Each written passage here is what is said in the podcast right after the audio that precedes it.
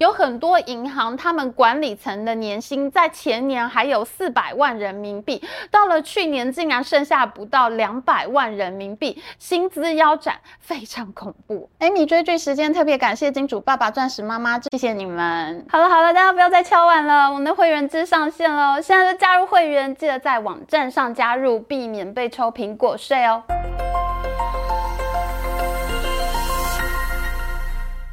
Hello，大家好，我是 Amy。中国经济才复苏了一季，现在就大崩溃了。我们在之前会员影片里面已经讲过，四月份的经济数据有回落的趋势，但是没想到现在有更多的数据出来，那根本就不是回落，那根本就是崩溃，真的太惊人了。我们在去年的五月，一年之前，我们曾经做过一集影片，中国的小蜜蜂消失了，中国的民众再也不借房贷，不想帮银行当小蜜蜂去工作了，这导致当时人民币的贷款涨不上去。其实经济数据是真的可以看到人民的生活状态哦。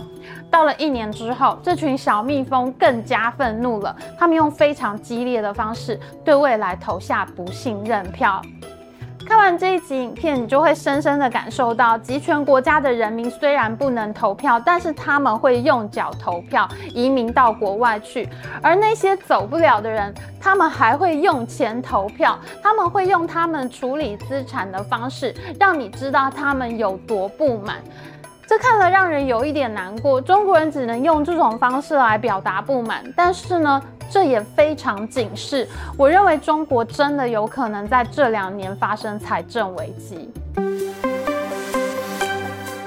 经济数据会告诉我们真相。我们来看几组数据。第一组数据，我们看消费者物价指数。四月份的时候，我们曾经做过中国可能陷入通货紧缩的影片，但是整个四月份的数据一出来，几乎已经可以确定中国正在通货紧缩了。四月份的物价成长率只剩下百分之零点一，非常逼近于零，接近衰退边缘。三月份的时候，物价成长率还有百分之零点七，到了四月已经进一步通缩了。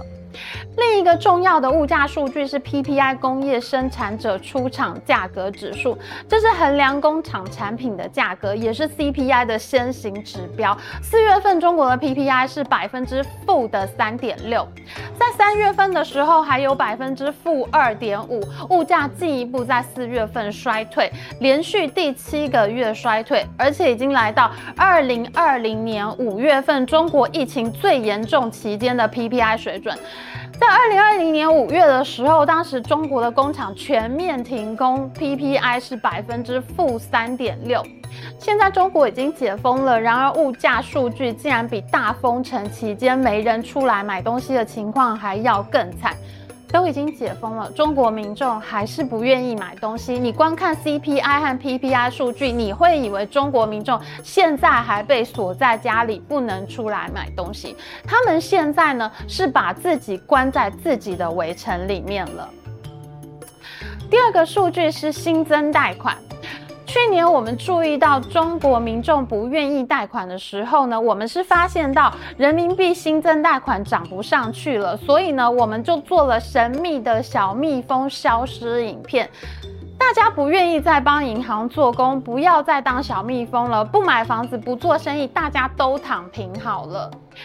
去年的时候，我觉得这个状况非常糟糕，所以呢，我去年做了一个影片。可是，一年之后，我没有想到情况竟然会更糟糕，贷款竟然还消失了。这一次并不是涨不上去，这一次是新增贷款雪崩式暴跌。三月份中国的社会融资总量有五点三八兆人民币，可是到了四月份，竟然只剩下一点二二兆社会融资，根本就是断崖式下跌。从五点三八到一点二二，真的没有人借钱了。通常我想要做生意，我想要买房子，我想要做点什么，我对生活有想法，我好想要经营一点什么事业哦，那你就会去融资借钱做本金，你会去跟银行贷款，因为你对生活是有想法的。可是到了现在，这些念头都没了，中国的小蜜蜂们万念俱灰，他们什么都不想做。奇怪的事情是第三个数据，中国的 M2 货币供应量是大增的，已经连续一年央行加速发钱出去，货币新增率到了七年来的新高，四月份增加了百分之十二点四。你货币量增加了一成多了，怎么可能还会通缩呢？发出去的钱到底到哪里了？大家不拿出来花，是不是拿去存起来了呢？没有，没有存起来。这是今天的第四个数据，四月份的人民币存款量竟然也大暴跌。四月份的人民币存款呢，总共少了五千亿人民币，其中呢，代表民众在银行存款的这一块，住户存款这个项目更是大降一点二兆人民币。这真的是太奇怪了，难道是有一个人民币黑洞吗？中国央行不断发钱出去，可是大家既没有拿出去买东西，搞到通货紧缩，可是大家也没有把钱存起来啊，存款量竟然暴跌一点二兆人民币，这些钱。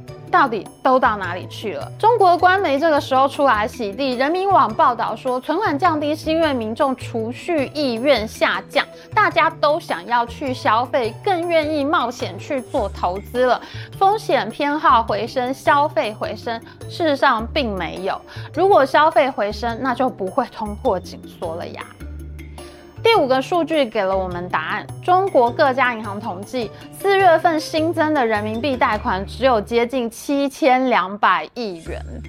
我看到这个数据，我真的是傻眼呢。以前我住在中国的时候，每个月的新增人民币贷款数据都是两兆元、三兆元这种水准，我从来没有看过几几千亿元这种。数字，尤其是现在还是春天，贷款的人特别多，各种产业都要开始生产了，银行就特别希望在上半年能够把贷款都放出去。然而，今年四月份的新增贷款还不到三月份的五分之一，其中最惨的。还是居民新增贷款，短期、长期大家都不借了。通常居民新增贷款里面，长期的贷款是用来买房子，短期的贷款就是用来做小生意。可是这一次，两种贷款都比三月份减少了一千多亿人民币。银行的高层们跳出来说，这是因为提前还房贷的人太多了，导致新增贷款全面低迷。中国有一家证券公司叫做申万宏源证券，他们就表示，第一季度呢有一点四兆的资管资金回表。什么是资管资金回表呢？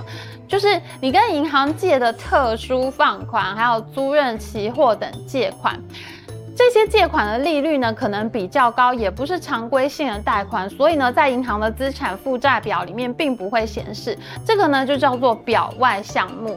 表外项目都还款了，那这就是说，民众把存款都拿去还银行钱了。无论是房贷还是其他种类的贷款，欠钱的小蜜蜂们都在提前还款，大家都不愿意欠银行钱，大家都不想再付利息钱了。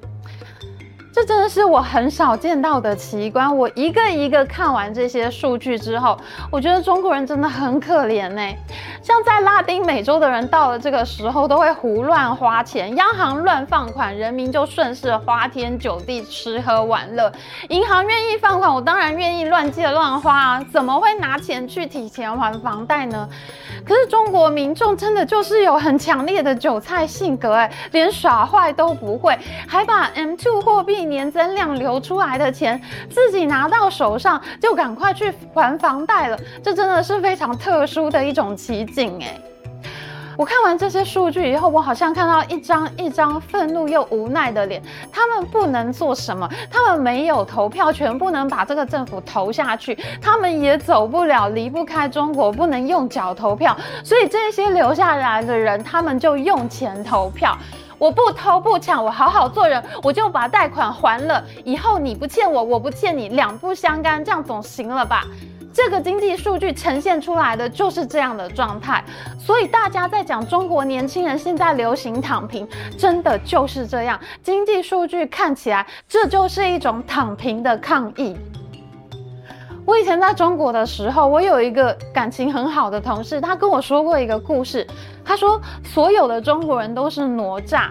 为什么呢？因为在《封神榜》里面，四海龙王去找哪吒问罪的时候，哪吒为了要跟父母撇清关系，自己跟四海龙王对决。哪吒呢，他就削肉还母，剔骨还父，他把他全身上下父母给他的东西全部都还回去给父母，这就是身体发肤受之父母的一种逆反，一种反抗。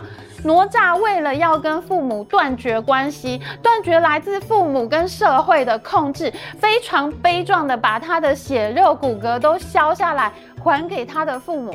现在这一种中国民众提前还房贷，他不愿意使坏，但是他也不想再跟你有关系的心情，就是现在中国小蜜蜂们对中共无言的抗议。经济数据真的会说话，经济数据上面真的是可以看见很多事情。哪吒的父母是怎么对他们的呢？本来银行的存款大量消失，银行应该是要非常着急的，因为没有存款就放不出去贷款，放不出去贷款就赚不了利差。银行就是靠低利率吸存款，高利率放贷款，它赚中间的利差。到了这个时候，你应该是要给更高的存款利率，吸引存款回笼，你至少安慰一下小蜜蜂吧，安慰一下小蜜蜂万念俱灰的心情吧。可是中国国有银行他们都在做什么呢？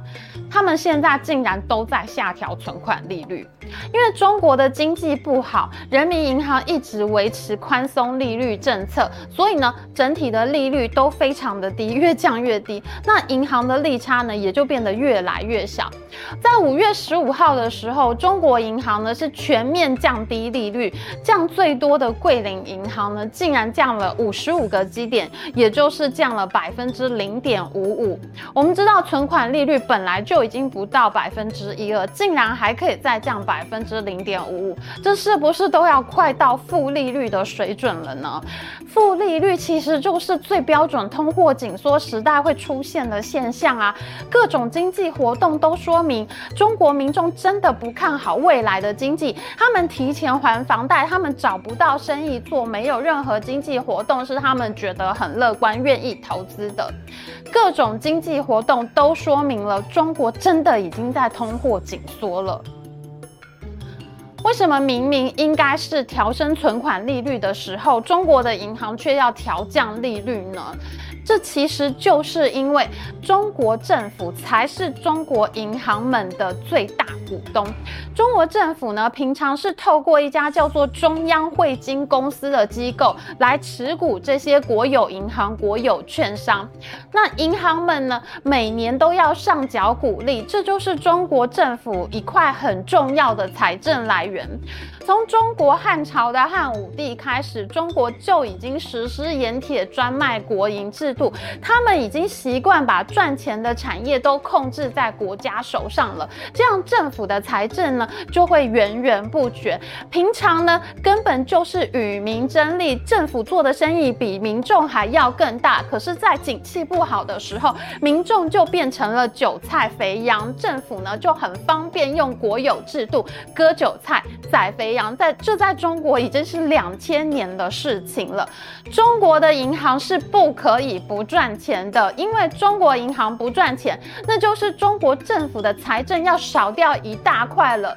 都到了这种时候，小蜜蜂都很绝望，不愿意工作，都躺平在地上了。中国政府竟然还想着要割韭菜，人民可以不赚钱，但是中国政府不能不赚钱。然而，这种降低存款利率、伤害存户的做法不可能持久，小蜜蜂们就更不想存款了。大家更会把钱拿去还房贷，再也不要再欠利息钱了。那么，银行的放款呢，就变得更少，陷入恶性循环。他们能收到的利息就会变得更少了。所以银行业现在根本就是杀鸡取卵，不顾以后了。一旦银行赚不到钱，中国的财政就会吃紧。这种情况继续恶化下去的话，中国真的会有财政危机的。过去疫情三年时间，中国政府已经花太多钱在封城，在买核酸试剂，在做各种。清零政策的花费了。有很多地方政府现在都已经没钱了。可是如果一旦中央政府再没钱，无法再支援地方政府，我就很奇怪，你地方政府为什么还不独立？八国联军东南互保就不会再来一次吗？银行现在的情况是越来越惨，有很多银行都开始降薪了。譬如说，上海浦东发展银行，这是一家还蛮不错的银行哦。他们已经对员工发出减薪通知，普通员工降薪百分之五十，主管以上降薪百分之四十。如果你的月薪不到七千元人民币，你才能够逃过一劫。事实上，浦发银行的降薪幅度比他银行通知的还要更多。根据媒体报道，有一些员工呢，他原本月薪是两万块人民币，大概就是新台币八点八万元，但是呢，这个月的月薪入账竟然不到七千块人民币，大概只剩下新台币三万元，从八点八万接近九万变成三万元，当然员工要开始抗议啦。浦发银行的员工就发起不上班行动，上班打卡之后呢，他们就开始不工作，以示抗议。中国四大国有银行的处境虽然好一些些，但是呢，现在也显得非常狼狈。包括工商银行、建设银行、农业银行、中国银行这四大行，还有第五大行交通银行，还有我自己很喜欢的招商银行，他们竟然都开始跟员工要钱。他们的理由是过去绩效奖金给的太多了，现在要追讨回来，而且这是国家政策。去年八月，中国财政部竟然颁布了一个破天荒的法令，叫做《关于进一步加强国有金融企业财务管理的通知》。在这个通知里面，竟然要求金融机构应该建立绩效奖金追索制度。这是有制度、有规模的去把银行发出去给员工的奖金，现在就追讨回来。而且呢，就算你是离职员工，就算你是退休员工，你的奖金也还是要追回来的。今年越来越多银行公布财报，里面竟然记录了追索绩效奖金的成效。招商银行竟然向两千八百七十六个员工讨薪，总共追回了五千八百二十四万人民币，每个人平均缴回了两万人民币的绩效奖金。你公司发给你的奖金，他现在竟然跟你要回去，他一要还要了九万、十万块新台币这么多，我想问问大家，你们能接受吗？有一家企业资讯公司万德资讯呢，他们的数据显示，现在银行业管理层的薪资大概少了三成多。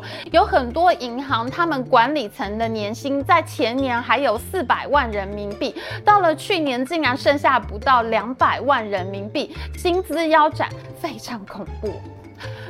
现在也有越来越多银行做出光怪陆离的事情。上次我们说过，为了不让民众还房贷，竟然呢，银行还要民众排队还款。每一家银行呢，每个月有一个还款总额上限，你民众呢不能率先还款的，你必须要排队。最近呢，还有越来越多银行呢，它需要排队领钱了。民众发现自己只能存款，不能提款，提款呢都需要到柜台去排队，提款的速度呢就变得非常的慢。最近还有越来越多离奇的事情，譬如说中国建设银行，他们呢竟然冻结了存款户的银行卡。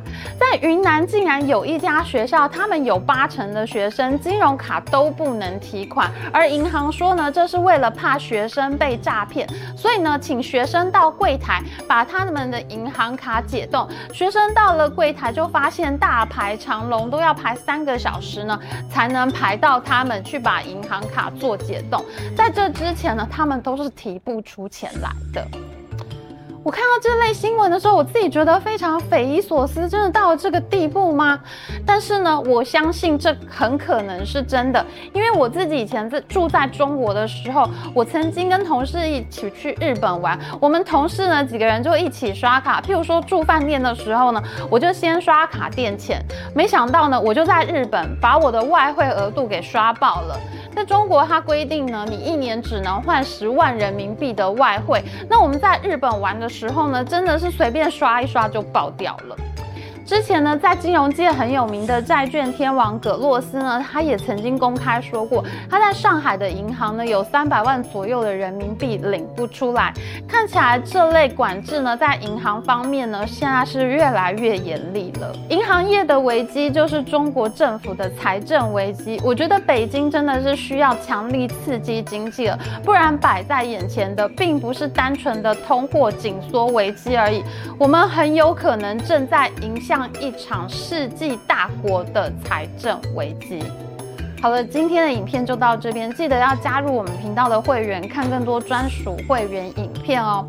喜欢我们的影片，请记得帮我们按赞，还有记得按订阅频道加开启小铃铛。我们下次再见哦，拜拜。